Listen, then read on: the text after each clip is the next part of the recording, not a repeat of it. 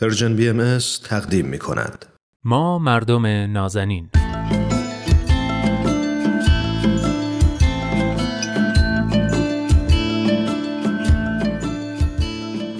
سلام و درود به شما مردم نازنین. من نوید توکلی ام. اینجا ما مردم نازنینه و همراه من در این برنامه مثل همیشه دوست خوبم ارسطو رحمانیان، پژوهشگر علوم اجتماعی. موضوع گفتگوی این هفتمون یک روند، بحران، شکست، پیروزی.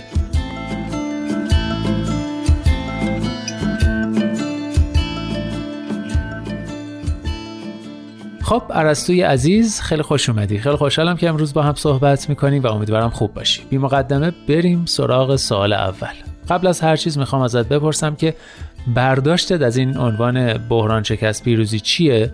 و آیا این روند، یعنی توالی این سه اتفاق، به نظرت یک روند تکرار شونده است؟ یعنی همیشه بعد از بحران شکستی اتفاق میفته و شکست منتج به پیروزی میشه یا نه؟ ممنون نوید جان، منم درود میفرستم خدمت شما و همه شنونده‌های خوب برنامه‌تون. ممنونم. من این سه واژه رو در امتداد هم به صورت خطی میبینم. بله. و اینجوری تفسیر میکنم که منظور شاید از این برنامه اینه که هر بحرانی میتونه باعث شکست اجتماعی بشه، اما این شکست مقدمه پیروزیه، یا همون توالیه در واقع بحران و پیروزی، شاید یه مفهوم دیگه‌اش بشه. درسته که از نظر تاریخی البته چنین تجربه‌ای توی جامعه وجود داره، اما به هر حال این یک فرمول کلی نیست. بسیار از جامعه هم هستن که بحرانشون منتج به شکست نمیشه، یا گاهی میشه گاهی نمیشه، و از اون مهمتر این که وقتی شکست میخوان لزوما شکست مقدمه یک پیروزی نیست. اما بذاریم با این مثال ادامه بدم. شاید بزرگترین شکستی که یک ملت توی تاریخ دست کم تو قرن 20 خورده مربوط به کشورهایی باشه که توی جنگ جهانی شکست خوردن. بله. شکست توی جنگ جهانی، مخصوصا حالا این جنگ جهانی دوم، شکست معمولی نبود. بله. نظام سیاسی کامل فرو پاشید، مردم به شدت دچار فقر شدن، منابع ثروت از دست رفت توی این کشورها، منابع انسانی زیادی کشته شد و مثلا قانون اساسیشون تو بعضی از کشورها کلا منحل شد. به هر حال به زبون ساده این کشورها با خاک یکسان شدن، کشورهایی مثل آلمان، ژاپن که شکست خوردن. بله. جنگ جهانی دوم. اما سوالی که پیش میاد که خب الان آلمان کجاست یا ژاپن کجاست؟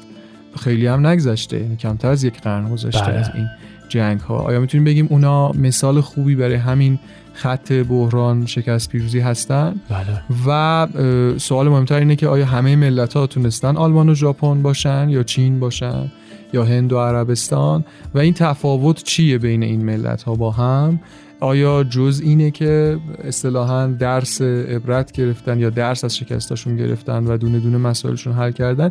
نکته‌ای که تفاوت رو بین این ملت‌ها و بقیه به نظر من ایجاد میکنه، بله، نکته اصلی این بحث میتونه باشه و اونم رویکردشون به شکسته.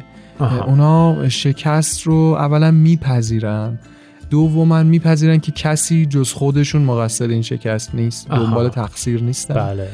بنابراین تلویحا هم میتونیم بگیم میپذیرن که اگه قراره دوباره شکست نخورن، اگر میخوان پیروز باشن، اگر میخوان پیشرفت کنن، حتما باید خودشون رو تغییر بدن نه دیگران رو. بله. اونا به معنای واقعی توی امر فرهنگی، سیاسی، اقتصادی متوجه این حقیقت شدن که تغییر براشون از تغییر دادن خودشون شروع میشه. ولی به نظرم این رویکرد رو تو ایران کمتر میبینیم و سوالی که پیش میاد اینه که چرا ما معمولا نمیتونیم از شکست به پیروزی برسیم؟ سوال خوبیه. به نظر من حداقل دو عامل وجود داره. یکی همونطور که گفتم بحث فرهنگی سیاسی یا فرهنگ سیاسیه. و البته دیگری شرایط تقویت کننده این فرهنگ هم هست. ریشه فرهنگی به نظر من خیلی مهمه و خیلی نیاز به توجه داره. یه کتابی هست، فکر کنم قبلا هم بهش اشاره کردیم، در ستایش شرم. آقای قاضی مرادی تو این کتاب اشاره میکنه که ما ایرانی‌ها همیشه آماده ایم تا در مواجهه با پیامدهای نامطلوب تصمیمات اشتباهی که میگیریم همیشه دیگران رو مقصر بدونیم، یه دیگران مغرض و دشمنی رو معرفی کنیم که با دغل‌کاری‌هاشون همیشه چوب لای چرخ ما گذاشتن، اونم سرمون کلا گذاشتن، نذاشتن که خلاصه ما کار درست رو انجام بدیم. بله. معمولا هم می‌بینیم اگر نتونیم مقصر مناسبی پیدا کنیم میگیم اصلا کار دیگه‌ای نمی‌شد کرد، هر کس جای ما بود همین کارو می‌کرد، درنچه ما مقصر نیستیم. اصولا از نظر ما ایرانی‌ها هیچ وقت ما مقصر نیستیم. یه مثالش اتفاقا یادم همین چند وقت پیش توی خبرها میخوندم که این تیم ملی فوتبال ایران برای این مسابقات حالا فکر می‌کنم پیش از جام جهانیه به هر حال یه قانونی گذاشتن که همه بازیاشون رو قرار شد که توی کشور بحرین انجام بدن. درسته. برای من واکنش این فوتبال دوستای ایرانی خیلی جالب بود که حتی مثلا خود دستن در کاراشون و رسانه‌چی یا خود اهالی فوتبال همیشه اینا شروع کردن صحبت کردن در این باره که این به خاطر نفوذ بحرینی‌ها توی کنفدراسیون آسیاست و اینا مثلا لابی قوی دارن ما نداریم، اینا همه چیزو به نفع خودشون همیشه دارن تغییر میدن، در حالی که اینا باید میمدن تو کشور ما بازی میکردن یا مثلا نصف بازی اینجا برگزار میشد. اما هیچ وقت هیچ کدوم نپرسیدن که آیا ما تونستیم اصلا مشکل کرونا رو حل کنیم که اینا بیان اینجا بازی کنن، ما تونستیم مشکل ورود زنان به استادیوم رو حل کنیم، ما تونستیم مشکل امنیت اتوبوس‌ها و امنیت هتل و بازیکن‌ها اینا رو فراهم کنیم. وقتی ما همیشه مقصر رو دیگران میدونیم، هیچ وقت دنبال حل مسائل خودمون نیستیم. ممکن البته این نقد اینجا پیش بیاد که خب اصلا مشکلاتی که گفته شده تقصیر ما نیست، تقصیر نهاد قدرت و اینا، ما به عنوان افراد به هر حال کاری نمیتونیم بکنیم. اما مهم اینه که آیا ما خودمون رویکرد درستی نسبت به مشکلاتمون داریم که حالا توی مرحله بعد ببینیم حالا کی باید اصلاحش کنه.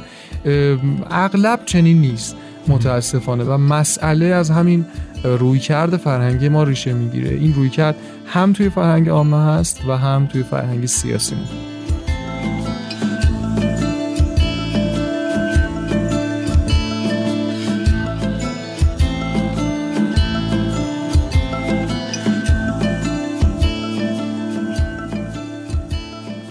بسیار خب. میدونی ما تو خیلی از مسائل از فرهنگ غربی تأثیر گرفتیم و حتی خیلی وقتا این کار رو دوست داریم که لزوما بد نیست و میتونه اشکالی هم نداشته باشه. اما سوالم اینجاست که چرا تو این مسائل فرهنگی تأثیر نمیگیریم و ازشون یاد نمیگیریم؟ خب ما معمولا خودمون رو با سطح و روبنای فرهنگ غربی محک میزنیم. اساسا اون وجه فرهنگشونه که بهش علاقه‌مندیم یا مثلا جذبش میشیم یا حتی مثلا اگه مخالفتی باهاش داریم باز با همون سطح و روبنای فرهنگی، نه المان‌های فرهنگ سازشون. مثلا دقت کنید ما فشن رو اگر از اونا تقلید میکنیم یا غذاهامون رو روز به روز شبیه تر میکنیم به اونا، یا نهایتاً مثلا خیلی اگه بخوایم وارد عمق بشیم ظاهر و فرم بعضی از مثلا آثار هنریمون مثل فیلم، سینما، موزیک اینها رو شبیه اونا میکنیم، در حالی که وجود اصلی فرهنگ این ملت‌ها که اونا رو تبدیل به ملت‌های موفق کرده یا حداقل از دید خودشون و با استانداردهای خودشون ملت‌های موفقن زیربنای فرهنگیشونه. یعنی المان‌هایی که اون فرهنگ رو میسازه، مثل کار کردن، مثل تلاش کردن، مثل آگاهی پیدا کردن. کشور موفق اغلب مردمشون چند برابر ما مطالعه میکنن، چند برابر ما کار میکنن، چند برابر ما بهتر پسنداز میکنن، چند برابر ما هدفمندتر زندگی میکنن، چند برابر ما بهتر خودشون رو میشناسن یا بهتر با واقعیت‌های خودشون کنار میان، در حالی که ما خودمون رو با این وجه اون کشورها هیچ وقت محک نمیزنیم تا ببینیم کجای کاریم. هر زمان هم که بحث مقایسه پیش میاد دو گروه میشیم، یا احساس میکنیم خیلی اوضاعمون خرابه و ما خیلی پست‌ترین ملت‌ها هستیم و اونا از همه بهترن، و یا برعکس حس ناسیونالیستیمون بالا میزنه و خودمون رو اصطلاحاً وارث کوروش میدونیم و اونا رو ملت‌های تازه به دوران رسیده. در حالی که هیچ کدوم از این برخوردها و مسئله فرهنگ ما رو به هر حال تغییر نمیده.